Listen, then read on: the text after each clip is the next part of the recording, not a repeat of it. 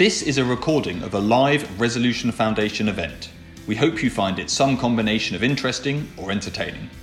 To read the research and access the event slides referenced in this episode, please visit the events section of our website. Good morning, everybody. Welcome to this resolution. Oh, hello. God, stressful mics. Sorry, everyone in the room. Your ears have all gone. Right, everyone else. Good morning, everyone. My name is Torsten Bell. I'm the Chief Executive of the Resolution Foundation, and you're very welcome to this event today. Now, it's not been the overall problem of the last two months for people working in economic policy that the hours have been too short. Okay, they, um, they have calmed down a bit for those who are sending in emails worried about the kind of well-being of Resolution Foundation staff. Things have calmed down, all right.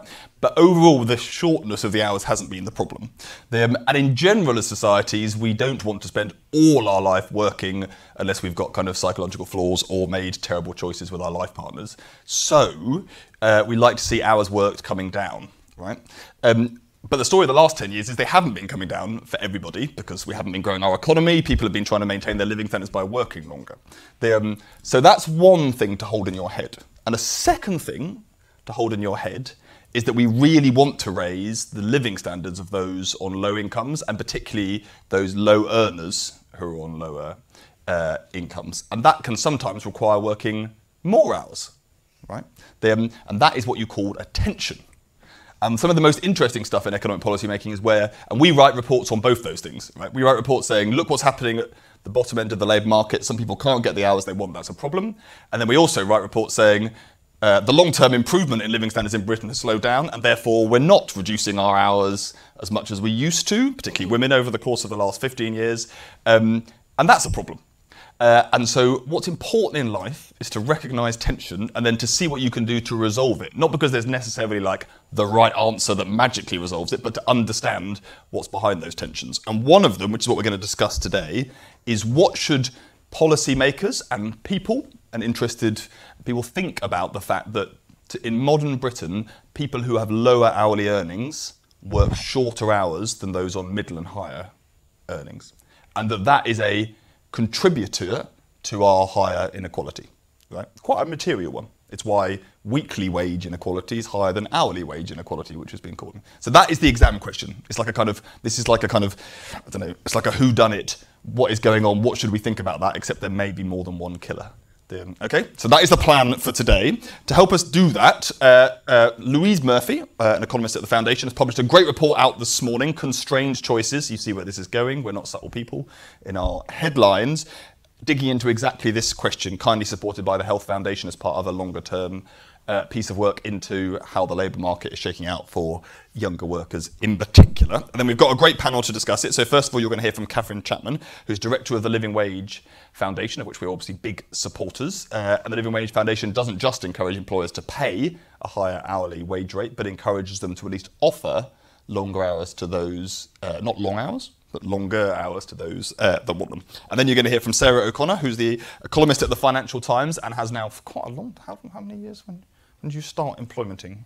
Six oh, years?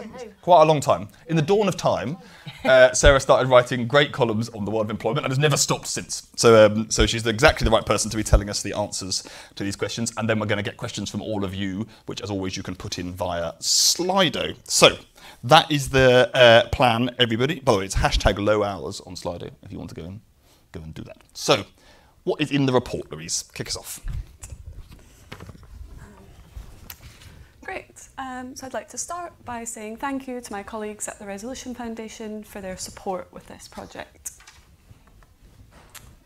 So as Torsten mentioned, in general, we should see working shorter hours as a good thing, and indeed a key part of what economic progress looks like. In developed countries, the long-run trend has been for working hours to fall. For example, in the UK, in the 50 years leading up to 2018, the average working week fell from 37 to 32 hours, equivalent to a fall of one hour a decade. And, as we can see on this chart, when we look to some of our richer and more productive neighbours, like Germany and the Netherlands, the average worker in these countries spends less time at work than the average British worker. But when we consider the current state of affairs in the UK, the picture is less bright. For both men and women, it's the lowest paid workers who work the shortest hours, while those with higher hourly pay have the longest working week. For women, this has been the case for quite a long time, with the gap in working hours between the highest and lowest paid workers remaining fairly constant since the 1990s. What we can also see in this chart is that for women across the earnings distribution, average working hours have been gradually increasing in recent decades. By 2021, women at the top end of the earnings distribution work 10 hours longer than women at the bottom end of the hourly wage distribution. For men, the picture is a bit more nuanced. In the long run, there's been quite a big reversal. In the 1970s, for example, it was the least educated men who worked the longest hours. We can also see in this chart that there was further change in the 1990s and early 2000s. For example, the gap in working hours between the highest and lowest paid men increased from three hours in 1997 to peak during the financial crisis and then settle at five hours in 2021. 2021. And this concentration of shorter working hours among those with low hourly pay has real implications for workers' living standards. The UK has made considerable progress in reducing the extent of low hourly pay in recent years, largely thanks to the increases in the national living wage. For example, it has risen by 27% in the last five years.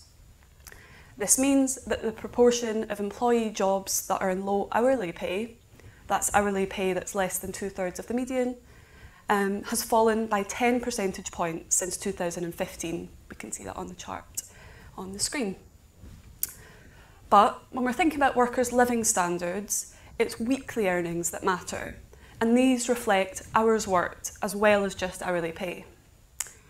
And the proportion of employee jobs that are in low weekly pay, that's weekly pay that's less than two thirds of the median, um, has fallen not so fast. It's fallen by just four percentage points since 2015. Strikingly, this means that in 2021, among all workers who are in low weekly pay, only two in five were in low hourly pay, yet almost nine in ten were working part time. This also has implications for the nation's inequality. The concentration of shorter working hours among people on low hourly pay means that overall inequality in individual earnings is higher than inequality in hourly wages. By the end of the 2010s, it was almost twice as high. So it's clear that trends in working hours are complex, and as Torsten mentioned, they create tensions that are often difficult to reconcile. On the one hand, we want average working hours to fall as we become a richer and more productive economy. But on the other hand, this concentration of part-time work among workers at the bottom end of the hourly wage distribution um, is holding back living standards and is contributing to high levels of inequality. I'll now walk you through the main findings of our report, in which we combined quantitative analysis with findings from four focus groups, which helped give us insight into low-paid workers' motivations for working part-time. In doing so, I'll aim to give policymakers a clearer sense of how to navigate these competing considerations. First, I'll focus on some of the reasons why we might be relaxed about the current prevalence of part-time work among low earners. First, this feature of our labour market is not a growing one. Although men work shorter hours now than they did in the 1990s, and low paid men still work shorter hours than higher paid men, most of this reduction in low paid men's working hours took place some time ago. In fact, as we can see in this chart, between 2012, when the economy was recovering from the financial crisis, and the eve of the COVID 19 pandemic, men's working hours marginally increased, with low paid men catching up slightly with higher paid men. And we can also see that women's working hours increased substantially. More generally, the proportion of all workers who are doing part-time work has been gradually falling in the, falling in the past decade, down from a peak of 28% in 2012 to reach 24% in 2021, meaning that the prevalence of part-time work in the UK now is similar to in the early 2000s. And the labour market looks quite a lot different now than it did a decade ago. Unemployment has been low in recent years. In fact, at least it reached its lowest rate in 50 years earlier in 2022. There's been a similar reduction in underemployment. That's workers who would prefer to work longer hours at their current rate of pay. Um, fears, therefore, that you know, we would be left with a legacy of high underemployment for years to come have not come true. And although underemployment is consistently higher among workers on low hourly pay than those on higher hourly pay, as we can see on this chart, it's clear that underemployment in 2022 is low by historic terms. And these lower levels of underemployment reflect what we heard in our focus groups, when many workers spoke about part time work in fairly positive terms. Workers often felt like part time work was their choice and something that was good for their well being their stress levels, which was something that contributed to their sense of self, and something that meant that work did not obstruct their home life. Consistent with this, quantitative data shows that there is no part time penalty when it comes to well-being. In fact, part time and full time workers have similar levels of well being, which are much higher than those who are unemployed or who are economically inactive due to long term sickness. But while low paid workers spoke about many positive aspects of part time work and the shape of the UK labour market is more promising than it was a decade ago, there are still reasons for policymakers to be concerned. The first issue is that there's a pay and progression penalty attached to part time work, and this has real living standards consequences.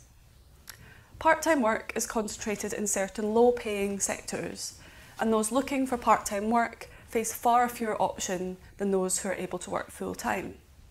For example, as this chart shows, in 2015, just one quarter of part time workers felt like their job had prospects for advancement, compared to almost two fifths of full time workers. This has consequences in the long run.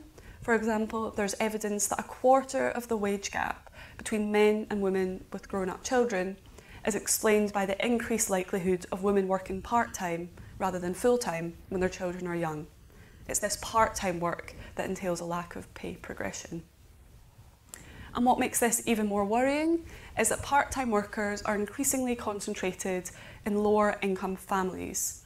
Although there might have been a kind of historical view that part time workers are topping up um, the income of a family that has a higher income um, family member, this is rarely the case today. And although underemployment has fallen back to levels of the early 2000s, there are significant concentrations of underemployment and involuntary part time work among lower paid and younger workers. Among men working part time, there's a strong gradient to underemployment. In 2021, one in five part time men at the bottom quintile of the hourly wage distribution were underemployed, compared to just 7% of those in the top quintile. And underemployment and involuntary part time work are much more common among young people. When we look at young people who are not in full time education, we can see in this chart that by the end of the 2010s, almost half of young men and a third of young women stated that they're working part time because they could not find a full time job. And while workers in our focus group spoke positively about working part time, they acknowledged that they made decisions around their working hours within considerable constraints. For some, working part time is the only way that they can achieve flexibility and balance work with their other commitments. And this is a constraint that affects those on lower hourly pay more than those in higher hourly pay. For example, some workers told us that the only way that they could avoid working on weekends or evenings, which they often wanted to do um, because of unavoidable caring commitments or to preserve time to see friends and family, was to accept a part time job. These constraints differ considerably between different sectors, but they affect, they affect low paid workers more than higher paid workers, we can see in this chart that almost two fifths of workers in the bottom pay quintile regularly work on weekends, compared to just 6% of those in the top quintile. Workers in our focus groups spoke openly about some of these constraints that affect their decision making. For some, there were clear barriers to working full time, such as high childcare costs or health problems. As one participant put it, there's just no incentive to working longer hours when most, if not all, of those extra earnings would be going to a childcare provider. For others, the main constraint was that low paid work is often of poor quality and feels unfulfilling and insecure. Under these constraints, some workers spoke about how they choose to work as few hours as they could to cover their outgoings, saying that the extra pay from working more hours in what were unpleasant or unfulfilling jobs was just not worth it to them. And as well as being an unpleasant feature of people's jobs, Participants also reflected on how the prevalence of insecure work in today's labour market influenced their decision making when they thought about changing jobs. Many workers felt that the state of the labour market made it too risky to consider changing jobs. Although most believed that in the current tight labour market there would be jobs out there offering full time hours, people felt that these jobs would either be too insecure or might not actually involve having um, full time hours in the long run, and therefore moving jobs just didn't feel like a, a viable option. Finally, many workers reference these constraints within the context of the current cost of living crisis. Many spoke about the months and years ahead with a sense of powerlessness and despondency. Workers spoke openly about the challenges they expect to face with bills and housing costs rising fast, but they rarely felt able um, to respond to these their preferences around working hours or constraints like childcare costs meant that few felt like they had the ability to increase their working hours to respond to these rising costs. So, what should policymakers think about these findings?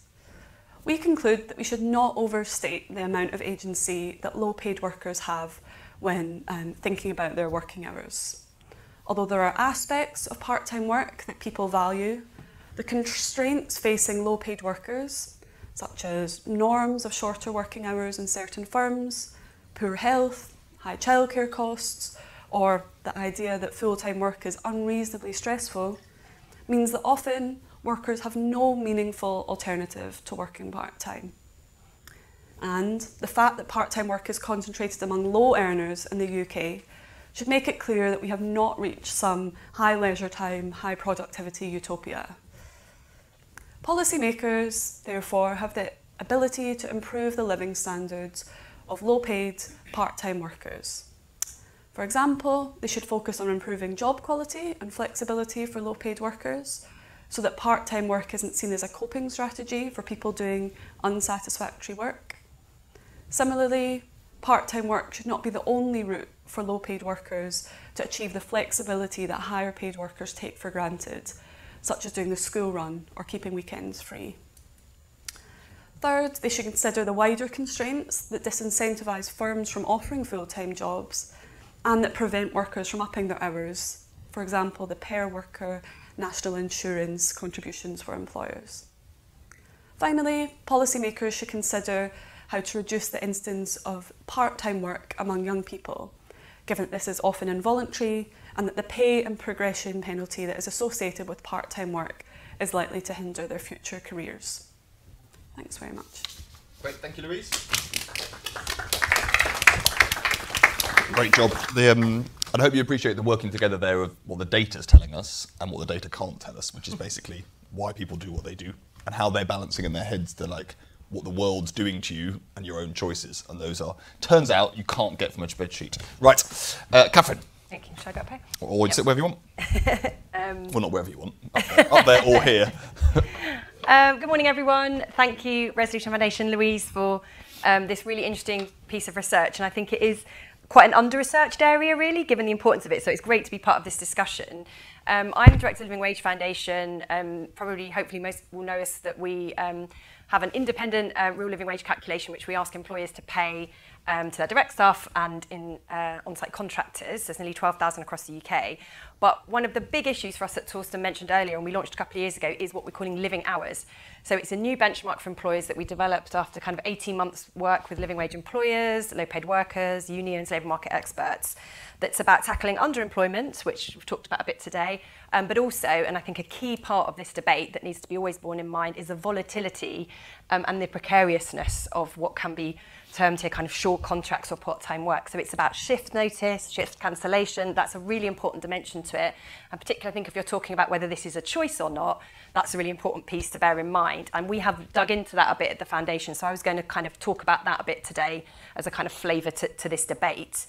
Um, so we did some work back in 2021 that look trying to kind of define both low paid and insecure work. So this was people who were saying that were on casual contracts, so agency seasonal fixed term, but not but who didn't want a but who wanted a didn't sorry who wanted didn't want permanent jobs. So these ruling out people who were doing this by choice basically um, but also people who re reported volatile hours. Um, and we found that there are about 6.6 million of those overall, and just over half, 56%, were also earning below the real living wage, which we would define as. So that's a significant rump of people, about 3.7 million, um, who are in both these short contracts, part-time work, and volatile experiencing volatility with that.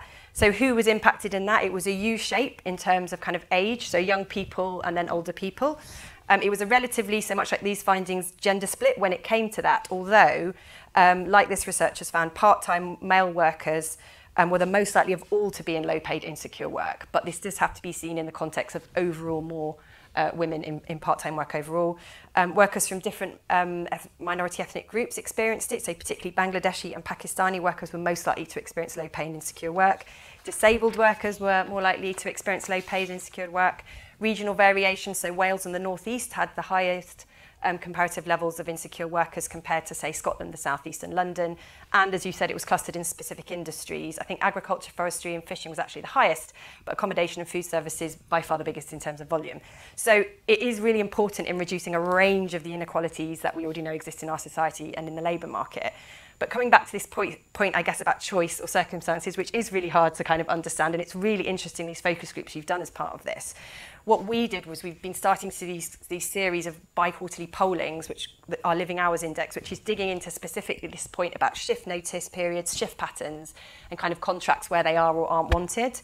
And, and you know, some of the evidence that we found would suggest that for these for this rump of people at the uh, low paid end of the labour market, it often, you know, it often isn't a choice really.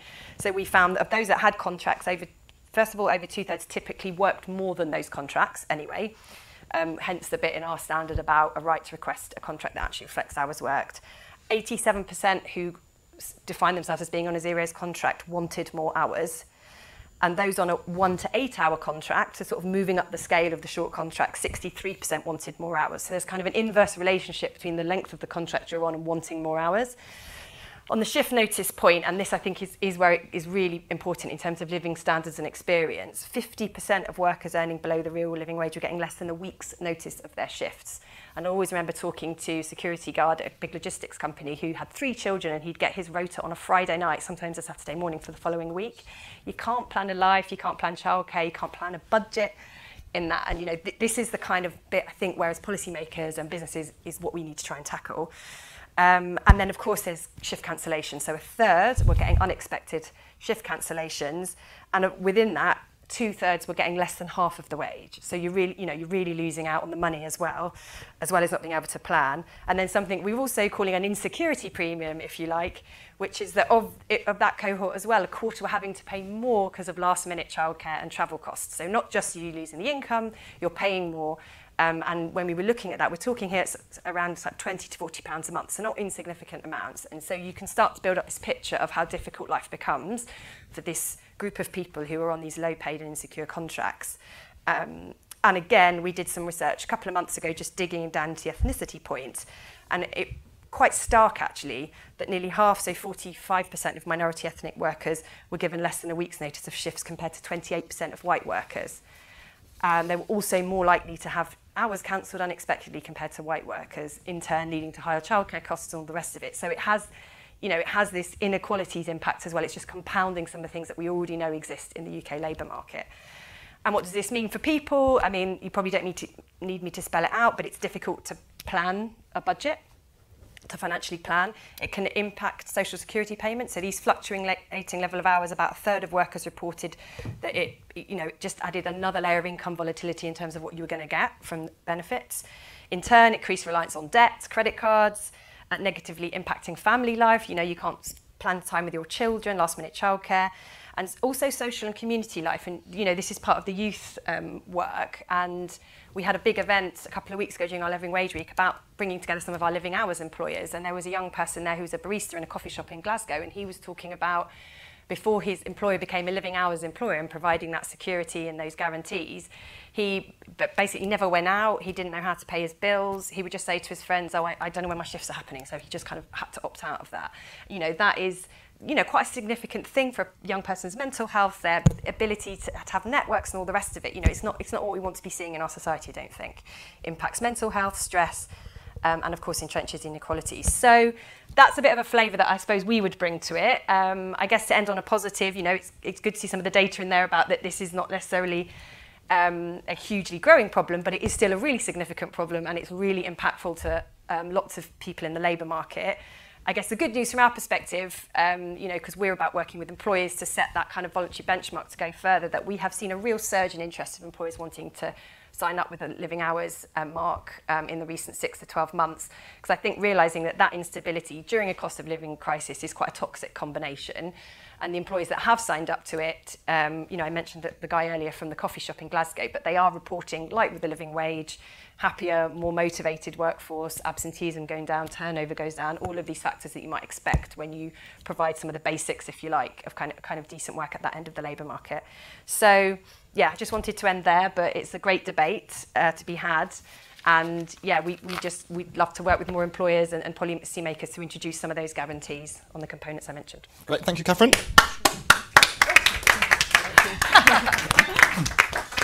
Only analysing it, but doing something about it. Very good.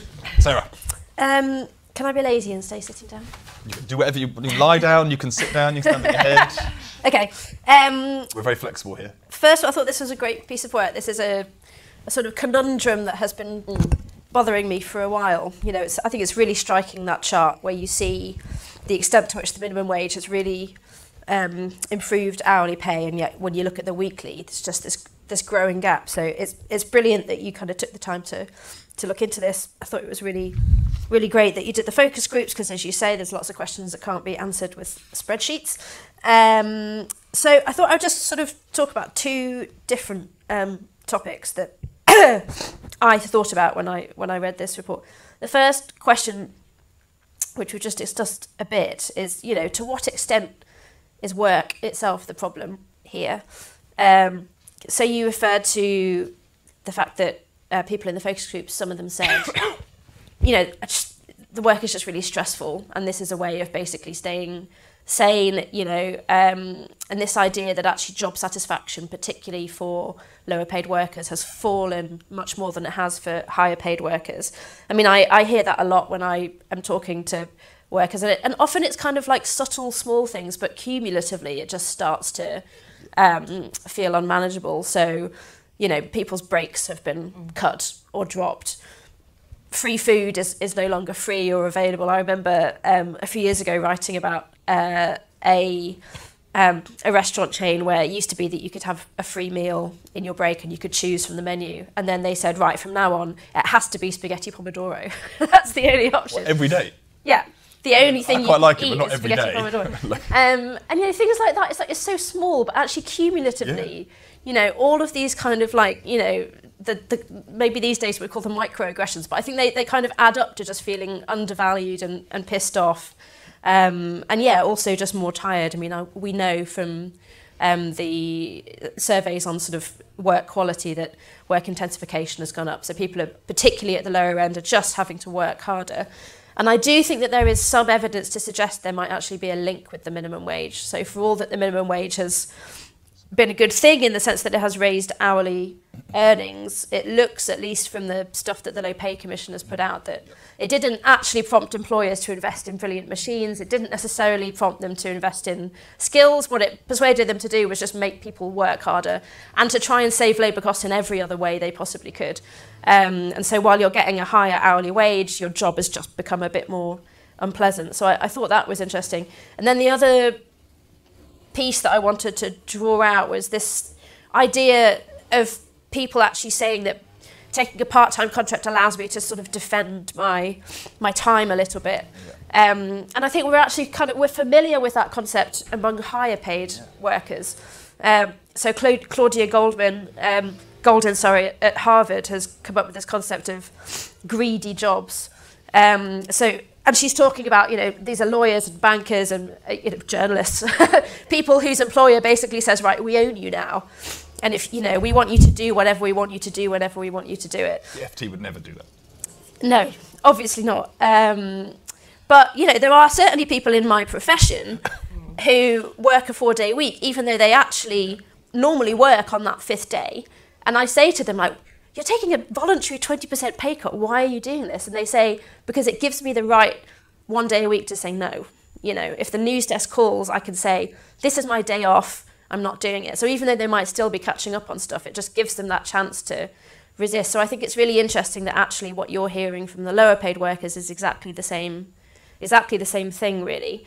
And I because I'm a bit of a, a weirdo, I spend a lot of time just reading job adverts. Um, and you do see quite a lot and I think increasingly job adverts that say things like the contract is five in seven. So you'll be working a five day week in a seven day week, but we're not going to tell you which five days. Uh, it could be any five days. It might change every week, and that's you know that's ruinous if you've got a family. Um, so I can completely see why in that in that scenario you'd rather take a kind of fixed part time contract where you know what those shifts are going to be, and then you can plan the rest of your life and indeed your childcare around it. Um, so that's the piece on work. And then I just wanted to mention what it feels to me that there's a DWP shaped elephant in this room. That we haven't talked much about the welfare system. Yep. The extent to this is either part of the problem or indeed could be part of the solution. Um, so, I mean, you guys know much more about this than I do, so correct me at any point if I'm wrong. But, you know, it used to be, and certainly um, from the new Labour era onwards with working tax credits, there was an incentive to basically have a 16 hours a week yep. job. Um, and I remember being in Bolsover in, in the Midlands and talking to some young women um, and just asking them about, about their work. And they all worked 16 hour jobs. And I was like, oh, right, why, why, why do you work 16 hours? And they were like, all the jobs are 16 hours. Like, that's literally, that's what a job is in this town, is a 16 hour job. That's what exists. Um, and I remember some people, in fact, who wanted to work full time would be doing two 16 hour jobs, piecing them together because employers were literally just offering that. Um, obviously, universal credit, part of the hope was that that would kind of get rid of that mm-hmm. um, and so that you could have people with a much sort of smoother. I'm curious to know, and maybe you know, the extent to which that has been the case. Um, and then my second question is it's quite clear, isn't it, that government really would like these people that you're talking to to work more hours. Um, in work conditionality is a thing in universal credit. Um, in the latest autumn statement or budget or whatever we're meant to call it these days, fiscal hoo ha, um, Jeremy Hunt said that they're going to increase the number of people to whom that will apply. And for people who don't know, that's basically if you're working under a certain number of hours, is it 15, between 15 and 35?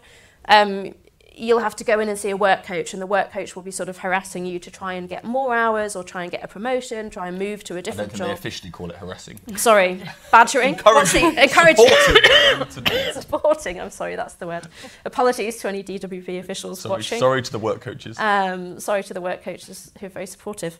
Um, but you know, and there, and there will be, I think, a risk of, of sanction if you if you aren't complying with that. So I would be I would inter- I'd be interested to know Louise, what you think about, given everything that you now know about this group of people, do you think that policy intervention is a good one and will be effective? Great, thank you very much. Some answers and questions. Very good. I'm journalist. I can't help Yeah, with the journalist always has some questions. That's a, that's a, it's good. The, uh, even on the day off. Uh, right. The, um, uh, as I said at the beginning, you can put your questions in on Slido. It's hashtag low hours, and we've got lots in. I thought we might try and take this conversation th- through the substance, like what's going on in the data, like what's happening in the country, as far as we know. Uh, I mean, basically follow your logic of like things we're relaxed about, good, keep it up, and then what are we actually worried about? Because and then that probably takes you to your policy answers because you probably want to focus on things you're worried about, not on stopping the things that you're uh, quite relaxed about. And there's a few questions that are basically asking each of those. So let's take those in turn. So there's a few questions for clarification for you, Louise, on what are we actually seeing happening. So why don't we do first of all, Margaret's asking basically how much is this a with and without children issue. So the question here: How do patterns vary between men and women, and with and without children? Where you've got like a kind of crosstab. So, Yeah. what's going on? Yeah, so I think um, I guess the picture is very gendered. So for a woman, having children obviously has a big impact on their working hours. We see um, when we look at like women's hours over their lifetime, it's actually women at the younger age groups, so sort of 18 to 24, they actually work longer because when they enter their late 20s, they're more likely to have children and their, their hours decrease. So for women, having children is a big deal. Um, for men, actually, and you know, I think is uh, something that we should maybe be concerned about is that there's very little kind of working hours penalty or whatever we want to call it attached to having children. Um, it's men kind of at later stages of their, their life that work longer hours. Um, so I think we can't really say in general that it's about having children. I think we need to look at differences between men and women. One thing that from your focus groups is that there are men saying. I mean, overall, unless you, you're being polite to men, like there's basically zero change to male average earnings when the kids turn up or not, which is quite staggering given that it's like, you know, forget everything else in your life, it's the thing that changes it. But um, uh, but your focus group did have quite a lot of men saying they wanted they were working part time so they could do childcare related tasks, right? And not just for young kids, for older kids.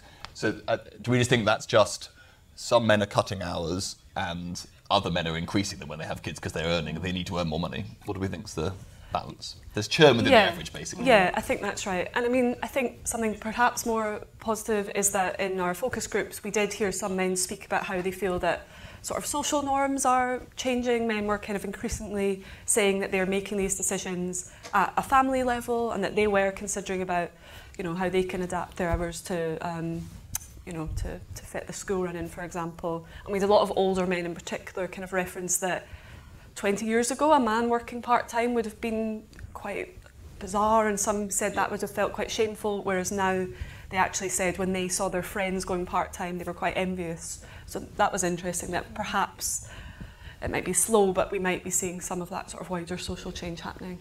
And as your data shows, like the actual change happens in the late 90s, early 2000s, basically, and then 20 years later, everyone says it's not totally weird uh, anymore.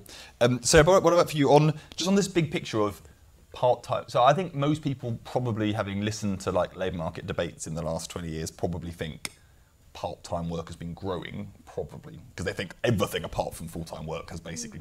Whereas actually, yeah, there's like a boom in, there's a cyclical boom in it during the financial crisis. I won't overdo it. There's an uptick, but broadly, it's like a slow decline since mm, 2003. Like there's a, I can't remember when the peak is, but basically there's a broad decline. You think? Why do we think the opposite is going on, or do we think that? Yeah, I think probably because people just lump a lot of things together, don't they, in the in the reporting. So you know, it's similar to this idea of the the sort of gig economy. People just sort of think, as you say, everything that's sort of atypical Yeah. is on the rise, and everything that isn't atyp- atypical is declining. And obviously, you know, the big thing that really changed uh, over the last 10 years since the financial crisis wasn't really the growth in part-time work, it was the growth in self-employment. So there was a fall in traditional full-time employee jobs, but people hearing that might have thought it was because there was a big rise in part-time work, whereas actually it was more about um, self-employment. Um, so yeah, I would say, I mean, I remember um, during the financial crisis, it did really feel as if there was a lot of underemployment, Yeah. didn't there? Like a lot of people were desperate for more hours, and it felt as if, you know, for people on the kinds of jobs that, that, that you've been talking about, um, whether or not you got extra hours was like a key part of whether you were being well rewarded in your job. It was almost like a kind of Yeah. um, a disciplinary thing, like, oh no, I've done something wrong, they're going to cut my hours. Yeah. Um, and it definitely doesn't feel like that is such a kind of salient issue for people anymore. That's what a tight labour market will do to you. Yeah. We'll come back to that in a second. Okay, um, Catherine, and then on Louise on this one, which is basically so on the like the bad bits of being a part-time worker. Hmm. So basically, there's two that we, you highlighted. There's basically you, you're earning less weekly wise when it's actually happening, right? So not having the extra hour costs you the actual money that you don't Yeah. earn, right? Then there's the the doing of part-time work does it le- it definitely has a lower average wage, but the question is basically saying is it lower or is it just it's a lower paying occupation? Like basically, is, is there a within occupation part-time penalty? Um, is there within occupation part-time penalty? Um, I think, I guess the, the bit that we're coming at it from is Yeah. the people who are in those low-paid part-time work where it's not necessarily a choice, and that is going to be the case within certain sectors more than others. Um, and in terms of the penalty for that, I think it's yes, um, you know, in, in a number of different ways, which I talked about earlier. Um, so I guess that's the bit that we're concerned. So all the, the things you're saying are, you know, abs- really interesting, but there is still this rump there, isn't there, that are like, and particularly interesting in what you said about kind of male part-time workers um, on some of the lowest hourly rates. And the work we've done suggests that they are looking for more hours, and that's where the problem is, and that has a whole load of negative consequences for family life, community life, but also their incomes over time. Yep. Um, and I guess from our point of view, that's the bit in this whole debate that we should be looking at, um, is that kind of bottom bit where it isn't really a choice. And it's also linked in with this volatility point as well. Um, so it's not just the hourly contract, it's how that contract is experienced um, and managed. Yeah. Louise? Yeah, so I think I agree with that. I think, um, yeah, if we look at just sort of the raw difference between average wages for part-time and full-time workers, there is quite a big penalty. Um, but a lot of that is to do with things like occupation and Yeah. industry. So when we Yeah. condition for those, the gap is much smaller. So it is worth making that clear that, for example, if we think about you know, an entry-level barista, more often than not, the hourly wage for someone working 16 hours and someone working 30 hours will be the same. But I guess what that, that doesn't mean that we shouldn't be worried. I think Yeah. especially the progression point is quite salient. So for example, we did some research a few years ago that showed that workers who are on um, low pay are much more likely to escape low pay if they move into full-time work, Yeah. whereas those that remain in part-time work kind of tend to remain stuck on, on low pay. Yeah. Um, so just because And stuck things like meant, stuck meant over years. Yeah, that was like over like we followed people for like six, uh, more than six years, I think, in the data. Yeah. And it was like they didn't. You're not get, you're not getting out if you're doing part-time work, Yeah. basically. The um, tiny percentage chance. The um, uh, great. Okay. Um, the, um, there's one on that's asking. So we, this is mainly this report is looking at over like decades, but there is, there are some interesting trends going on in the more recent past. And someone's asking here, has the part-time, has, sorry, has the home working thing changed the part-time thing? The, um, and in general, as you say, policymakers are all like, "We've got some big, we've got a big problem. People aren't working enough." But actually, on um, the move to homework and the rest hasn't. As, if, if anything, is reducing, is pushing down part-time working, basically because women don't have to do it. Do, have we? We didn't. Have we got the chart on the uptick? It's basically all full-time, isn't it? Women's increase since the pandemic. Yeah, yeah. So we saw a fall in women working part time and almost exactly a kind of coinciding rise in full time work among women since the start of the pandemic. Yeah. So the um, so homeworking has done has not done that basically in And- any way. And also, obviously, the kind of jobs we're talking about here, like hospitality, they're, they're not affected so much by You ain't this. going to be home Yeah, working Yeah. if you're the barista. Yeah, exactly. No one wants you to deli- make their coffee from home. Yeah. The, um, unless you happen to live very close. The, um, yeah. Although I'm still shocked. People keep advertising for like home delivery of coffee. Mm. I even saw someone doing it the other day. I was like, what's happened to? I don't want to be stuck in the mud, people, but don't home deliver your coffee. Make it yourself or go for a little walk and get a life. The, um, that is not the route to a high productivity society, or a good one for that matter. I hope you feel really dirty when they deliver you the coffee through the door. That's all I'm saying. There- There's no judging here. Um, obviously. Right, okay. Let's move on to the relaxed bits of this before we get on to the like the depressing stuff. So on the relaxed stuff, I mean, I, I remember talking to Louise the, the morning after you came back from so the four folks groups we did over time, older and younger workers, and um, and obviously we spent a lot of our time recently looking at some quite depressing charts. Okay, the um, uh, it'd be nice to have some wage growth. It'd be nice to have some growth actually. Um, full stop. The um, but I'd say you came back. I don't want to use the word perky. Um, but you'd heard a lot of you'd heard a lot of people. People basically. I think the one thing that's dangerous looking at data is it can make you think people think their lives are worse than those people do. And I regularly hear that around here. People saying like, "Oh, everything's all." People always say like all those books that say, "Oh, every job out there is awful," and then you go and ask workers, and they're like, "No, I quite like my job. I like the people. They, um, I'd like this thing to improve." Like they're not saying everything's perky, but people, I think, generally think their work is better than. Um, so go on, tell us about your perkiness. Yeah, I think that's right. I mean, I think we don't want to overdo it, but I think what I guess the main takeaway for me was that even when people were speaking about constraints, childcare costs, or ill health, they often framed it in quite a positive way. So people saying, you know, I couldn't work full time because I need to be there for my daughter, but I really value that time with her. Um, you know, I'll- as a parent, that's really important to me. Um, even we had some quite sort of upfront conversations about the cost of living crisis. People were, you know, very aware of the difficult choices they're going to have to be making over the coming months.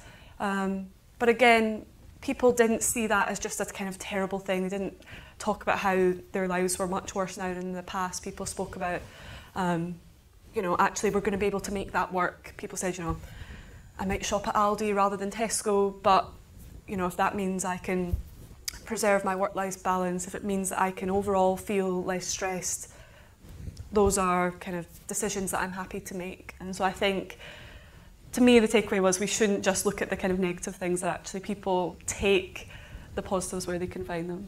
Humans make choices. Yeah. Um, so on this general thing, on so um, so in newspaper land, actually, in, and in TV land, basically the news or the interest is obviously the bad thing generally, like and in think tank land to, to a degree.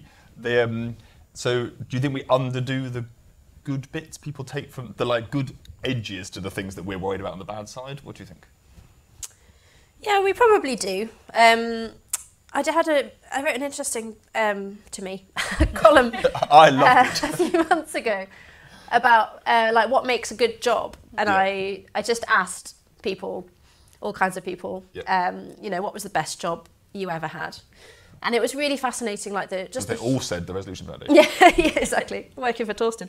Um, Excellent jobs. just the huge variety of the kinds of jobs that people talked about, you know, from very low paid jobs to like very well paid jobs. Um, and also the kind, you know, the reasons that people singled out were sometimes completely the opposite. So just it's a reminder that like not everyone wants the same thing. You know, there was one journalist who was like, "Oh, I just loved being a foreign correspondent in this particular place because you know the kind of the, the line between work and life dissolved and it was so exhilarating. And then other people were like i really liked working in this factory because the line between work and life was so solid then that's exactly what i wanted. Um, so i think it's always really important to just remember that um, you know you shouldn't make assumptions about what people want. And i think you know more broadly this question of um, of part-time working i think it's important not to be too gloomy about it because you know there's loads of research to suggest that working some, but not too much, is, is good for you. It's good for your health. And people know that and people can sense that in themselves. I mean, I work a four day week and I really like it. And I think, Do you, know, we work on the fifth day, so uh, sometimes a bit. Um, but I certainly work less than I used to, and I feel good for it. Uh, although the rest of the time is obviously just childcare, so it's like a different kind of work. But you know, that's just the phase of life that I'm in. Um, but you know, I, I think we don't want to find ourselves in this weird scenario where, on the one hand, people are talking about the four-day week and how great that would be, and that there are lots of employers of mostly well-paid white-collar workers being encouraged to cut hours, and at the same time telling low-paid people like, "You don't know what's good for you. You need to be working more." It's like actually maybe they do know what's good for them, and this is what's good for them. So I think we need to kind of keep keep hold of that idea. And I think that's the point. It's about the choice for the employee and making sure that that balance is in is in that favour. And I think it, I suppose that where the living hours is coming from isn't making that, that sure that that is the case for those in the low Yeah. Yeah. the lower jobs. It's the choice piece. Yeah, I mean, it goes back to the kind of the title. Yeah. I think you've given it is right. as you know that there are choices, but there are, there's also a context in which those choices are being made. Right, let's do our first poll, the um, uh, which is basically on the less on the like this policy thing, but more on just this broader trend. So as we've been discussing, there's actually fewer people working, or it's about the same numbers roughly in big picture terms, working part time. The um, or sorry, I should say there's a the same proportion basically of the workforce is working part time as was, with a bit of a move into self employment and out of employment within that. Should we think or should policymakers specifically? So this is like, what should people trying to think about coming at it from an economic policy perspective rather than from an individual perspective or what they they like perspective. Is it a good thing? We get less underemployment, which we were all very worried about in 2012, 11, uh, and we get a more GDP, right, which we do care about. We'd like some of um, because we need that to pay for the gas. It turns out. The, is it a bad thing because uh, it means that there's not enough people. I mean, I think it is weird. Like in in like you say, white collar land, there's a lot of discussion of four day weeks and everyone thinking it's this is like the growth. It's actually like everyone everyone's at it. I regularly get people telling me, including some journalists who supposedly will be looking at the data, saying like, oh, well, like every company, they're all going four days a week these days, and I'm like, they're really not. Uh, you just met one person, and they probably work at a charity in London. The, um, uh, so is it a bad thing because people aren't getting their life improvement, or is it not a thing because we're so liberal and we think politicians should not have a view? Um, and they should kind of pipe down and like this is a big social trend then we are basically good old-fashioned 19th century liberals and we don't want mr or mrs policymaker to be having a view come on catherine good bad not a thing I think it's hard, this is an annoying answer, but it's hard to see it out of the context of what these part-time jobs look like. but you can't. now yeah. but given where we are come on the people voting don't get to have the i'd like a bit of cake and eat it so which one's it going to be Um, go you can do it a bad thing. a bad thing. The um, because you want some, you want some flex. Yeah. You want some, you want a life. As a part-time worker, Sarah. Doing full- oh, no, I bet you are basically doing full-time. But anyway, go on. I would say not a thing for politicians to be taking a view on. I think let people make their choices, let employers adjust. You know, policymakers should be taking a view on why is work becoming more stressful and unpleasant for people, and that's a Yeah. problem. And So take a view on the that play through. context, but then let the choices.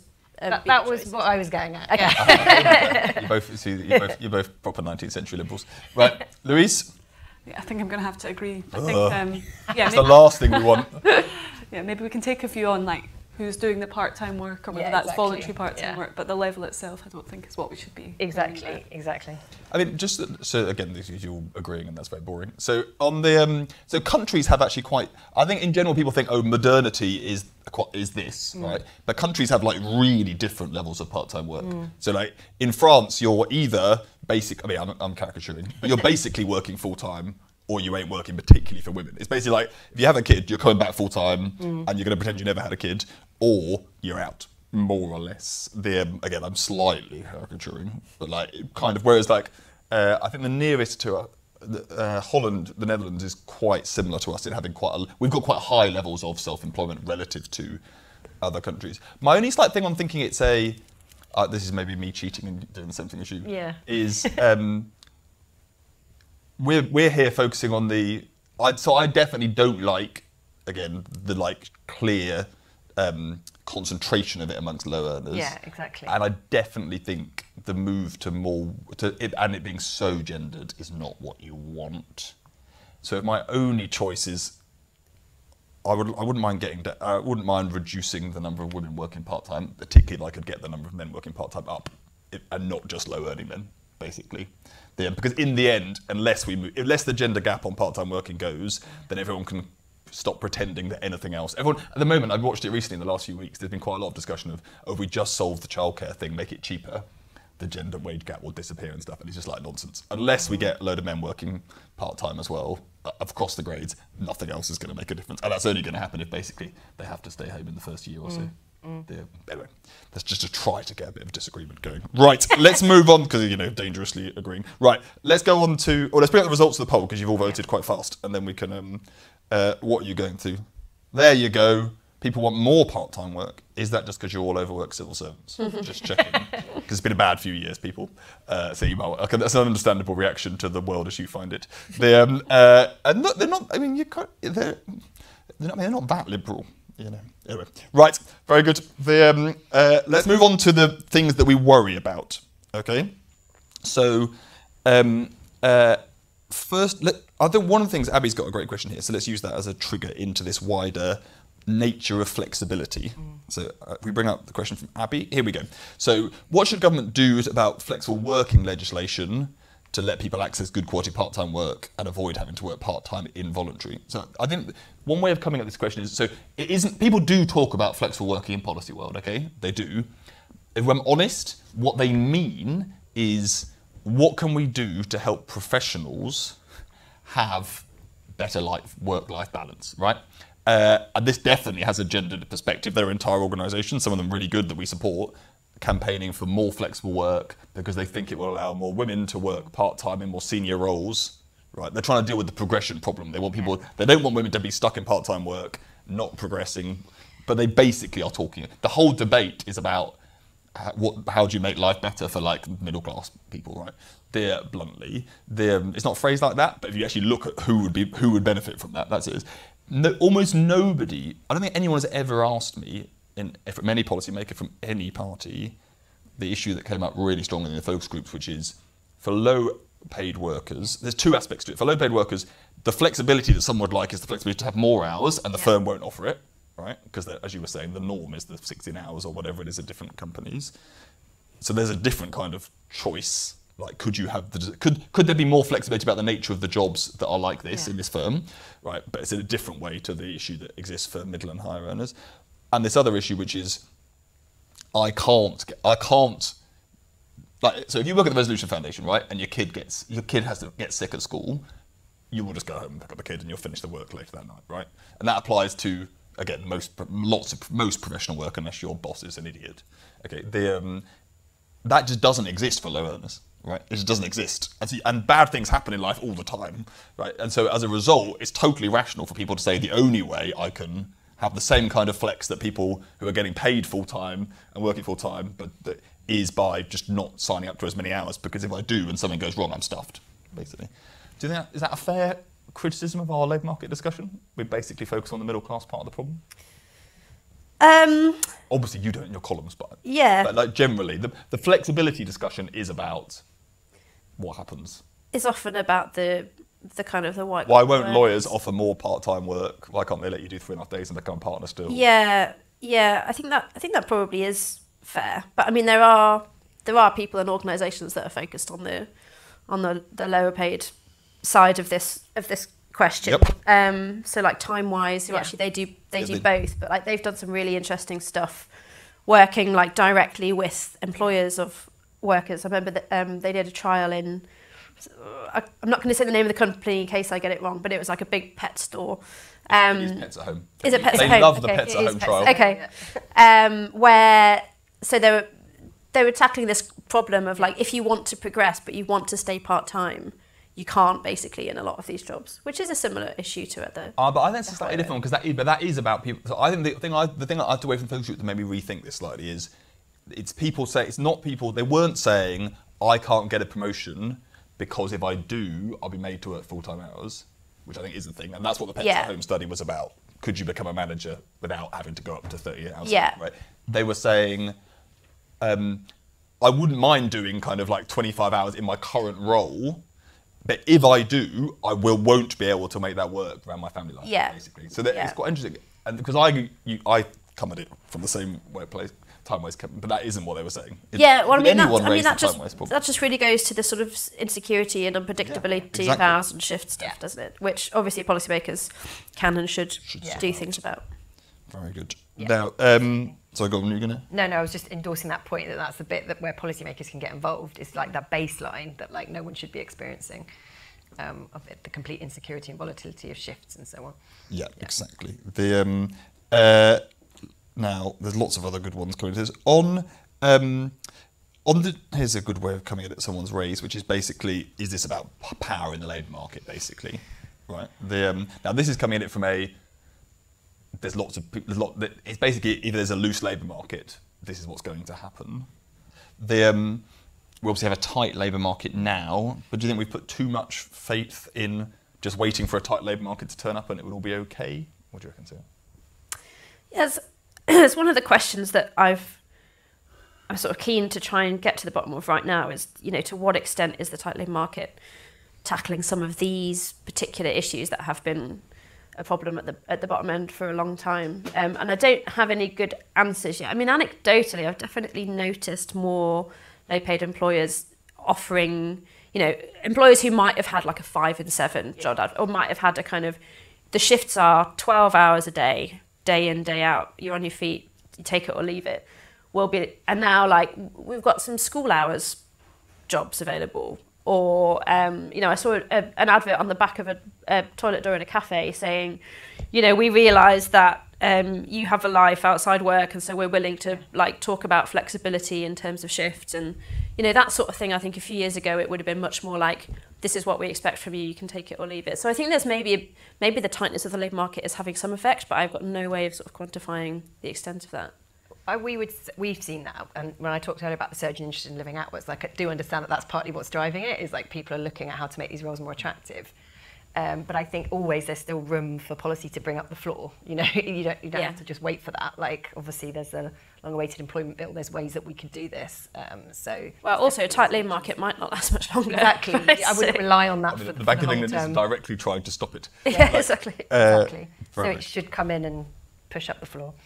Um, right, Louise, why don't you take this one, which is basically on the um, so on this wider the the wider tax and benefit system and how that's changed that how that might change incentives both for the workers but also for the firms on the tax side.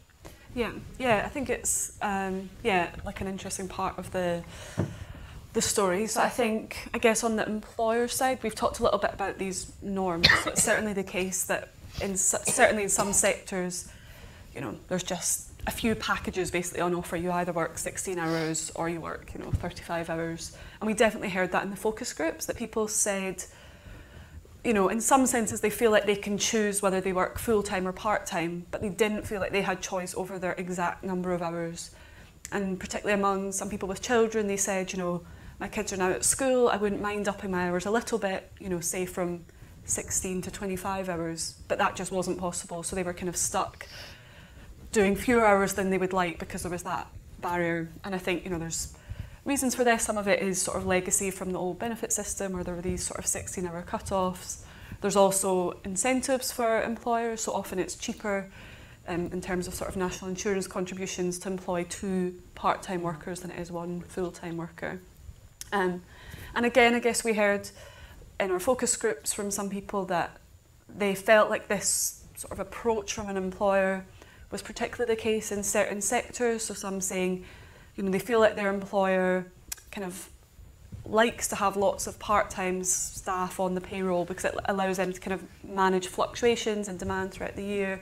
Um, and you know, they basically thought it's, you know, the employer has the power there. That's beneficial to them. So why wouldn't they?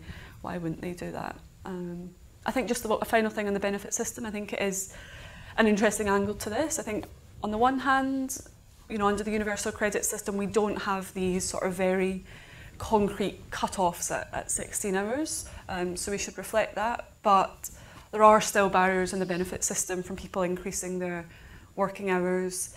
We hear a lot about kind of marginal deduction rates with reference to higher earners, people kind of complaining about people paying kind of top rates of tax, but actually for a low earner, um, because of sort of the way that the taper rate in universal credit works, if you increase your hours, it's not, you know, you don't, you don't receive a great deal of that extra money.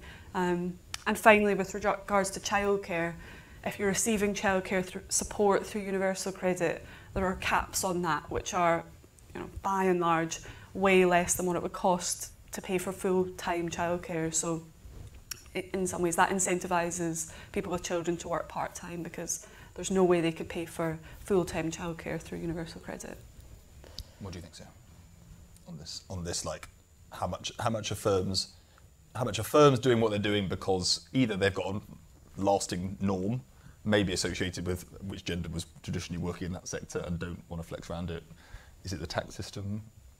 And I've got some sympathy for employers in that I think um, you know you design if you're a big employer and you're running like a supermarket or something like you've got to design the workflow and the shifts and you know someone might come along and say actually I now want five extra hours but that doesn't necessarily work in the kind of very complicated sort of rotoring um, system that you've got so I can see why it would make sense if you're a larger employer to have these packages. And, and similarly, like if you're a small employer, it might be if you're employing someone for 16 hours a week, it might be because that's how much work you have for them. Yep. So you can't just give them more work if you don't have um, the demand to, to match it. Albeit, you know, most employers are complaining about labour shortages right now. So whether or not that's a that's a constraint, I don't know.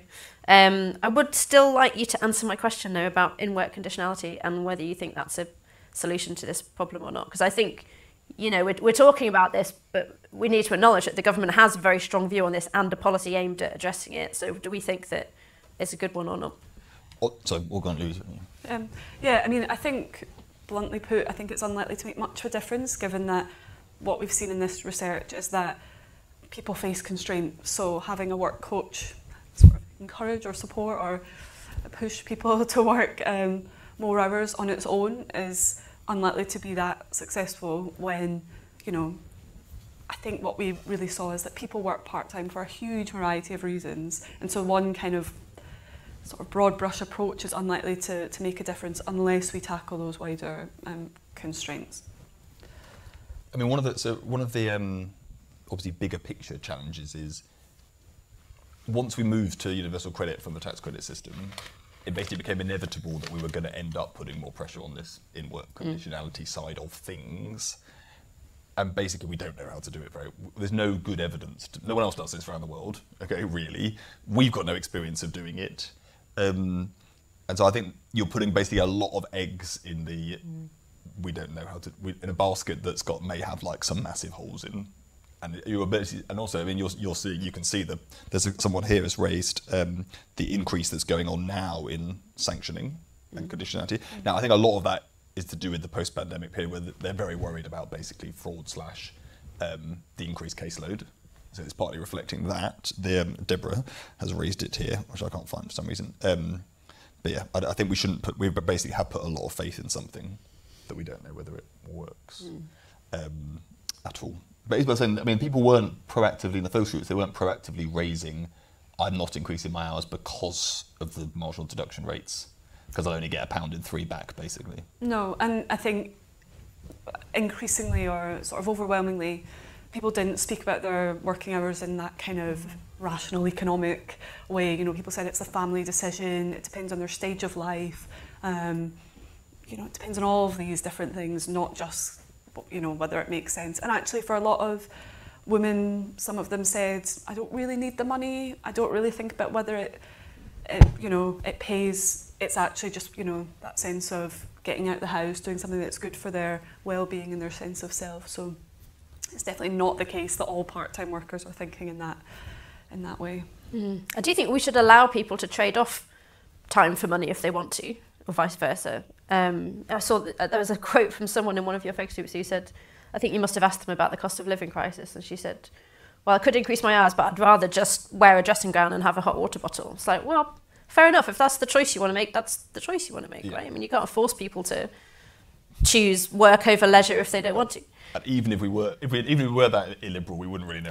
we're not competent enough to do that anyway. It's the same thing everyone keeps saying. Everyone, the government is, like you say, obsessed about um, every, people having dropped out of the labour market right now and keep saying we've got to get them back to work, so we'll do this in the benefit system.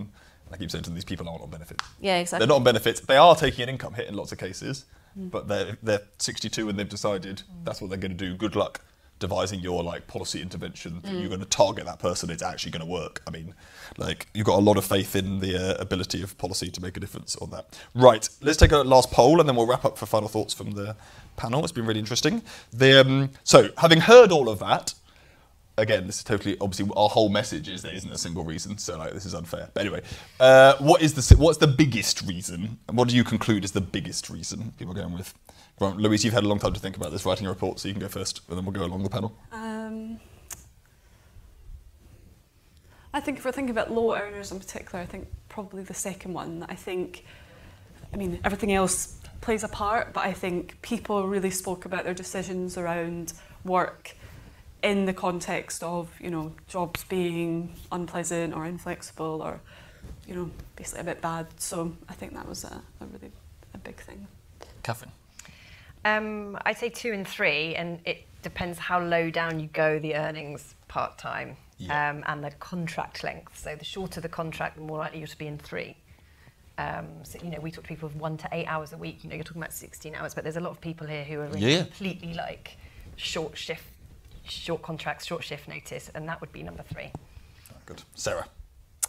Um, well, if you're doing that, I'm going to choose two. I think it's I think it's one and two. I think it's basically people are trying to live. make yeah, the people are just trying to live. They're trying to live as well as they can within the context of the labour market in which they find themselves. And this is the solution that they've come to. Very good. Okay, let's see what uh, you all thought at home. Who convinced you? No one's gone for. for there you go. Louise did effective lobbying. uh, they, um, and look, everyone else, they stuck to um, one. Okay, why don't we, let's uh, go with that and then let's have one last uh, thought and then to wrap up, which is so, so this is very much focused on why our lower earners working part time. And as Sarah, and I think you've all said in different ways, so, some of this is quite sectorally focused Yeah. and occupationally focused. So accommodation food, services, agriculture you raised.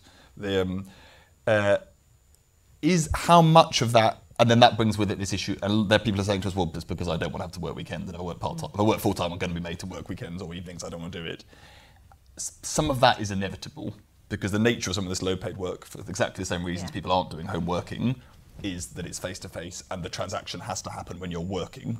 Right, you, d- you, you don't want your, your, your waiter or waitress is not going to be home working and is mm. going to be working when you're coming in to eat, and that isn't that isn't that flexible because people come to eat at lunchtime, at breakfast if they're feeling. So, do we? How much of this should we think is inevitable feature of the actual nature of the work, rather than something that policymakers have some control over by improving the quality or the flexibility of the work? Um, so this is a good question, and it's a question that is often raised when we when we talk about long hours and demanding jobs at the high end as well. You know, there'll be people Yes, who say, well, you know, a global law firm has to have people working around the clock because we've got clients in Dubai, we've got clients in Asia, and all the rest of it. And you just, you know, when your when your client says jump, you have to say how high at the moment that they say it. So I think this is um, this is an, a, a question that that goes right across the income distribution. Um, I think my answer is that we shouldn't. Um, well, we shouldn't have low ambitions on this, right? Like, it's true, of course, that the world is more connected, um, a lot more services at, at 24 hours a day or, or seven days a week. So clearly, there will be there will need to be people who work at like antisocial hours, but you can still design that in a way that is as compatible with having a life that is worth living, rather than saying like your time is at my disposal and I will let you know on the day when I expect you to be available. Like there are still ways within within that that are probably more inconvenient and slightly more expensive, but that still exist that would have a less damaging effect on people's like mental health and family life and the rest of it. Okay. Right. Well, let's um, let's wrap up with last thoughts for each of you. Maybe along the lines of like, what's your big reflection on this issue? But also maybe is there anything where you've changed your mind, either from the report or just over like having you've all people that have spent time thinking about this over the years. Is there anything where you've kind of changed your mind about how you think about it, given that it is an issue that doesn't have does have some tensions within it? Louise. Um, so, I mean, I think, I guess, just worth, I think the big thing that, that we, I guess, at Resolution Foundation kind of found when doing this piece of work is that we shouldn't, um, I guess, understate the, the benefits that people kind of feel that part-time work gives them. So I think sometimes, you know, in sort of, yeah, think tanks or policy world, we kind of lump together part-time work with you know bad work basically and I think we shouldn't we shouldn't do that and we shouldn't um, yeah we shouldn't be lazy basically when talking about it. Um, but I think the other main takeaway was there's no one easy solution to this. We shouldn't treat all part-time workers as potential full-time workers. Um, and actually we need to really think about the the different constraints that, that people are facing Yeah, I mean, absolutely. The point this is is nuanced. It's a whole group of people, um, but I think it, it, in a way, for me, it just shines a spotlight even more on those at the bottom where it is difficult and it is volatile and it is affecting standards. And it's as always, it's about bringing up the bar for them rather than necessarily looking at the whole package and saying, well, this is a solution to it all. But there is definitely a lot more that can be done to provide some better quality in those jobs where, you know, it's really short contracts, really short notice of shifts, cancellation, and so on. There is a lot that can be done to bring that bar up. Um, and you know, it's not completely inevitable. The roles we were talking about, we've got loads of living hours employers who are in the hospitality sector. It just requires more organisation and forward planning on the part of employer, and in turn, that forces you to think a bit longer term about planning. There's loads of other business benefits. It's just about um, putting in that effort to improve the quality, even in these jobs where we think, oh, well, of course it's difficult and rubbish because it's hospitality. No, it doesn't have to be that way, and that's not what we found in the work that we've done. So there's absolutely the more that can be done to bring up that bottom floor. Last word to you. Um, I suppose the thing that I found striking from the report and that the discussion is that even though this is clearly an issue that is more prevalent at the at the bottom end of the income distribution, actually a lot of the bigger sort of themes and problems and questions are things that I think extend across all kinds of jobs. So just a reminder that like let's not kind of segment everything and, and talk about it as if it exists in a complete vacuum. I think a lot of these things we could do with sorting out for everyone. Very good. We should definitely sort everything out for everyone. That's a good, that's a good objective to have uh, in life. next year. Yeah, that's next year's paper. How to sort everything out for everybody. Right. Okay. Can we all uh, thank our panel very much indeed this morning? And Louise for doing all of the um, hard work. We should thank the Health Foundation for supporting this and the ongoing uh, project. Uh, turns out that like the hours we work in life, like everything in life, are complicated. The, um, uh, but the concentration of this part-time work amongst lower earners is definitely a standout feature of the 21st century. It deserves a bit more attention. Um, I hope we managed to navigate the ambiguity today of people valuing it um, who are doing it, but also that there are significant constraints that shape that, and that we should aim to release those. Um, uh, so hopefully that's come across. But um, on the ambiguity, hopefully it's unambiguous. You're going to have a good day, however many hours you're working. So off you go and do it. Have a good day, everyone. See you soon. Thank you for listening to this Resolution Foundation event.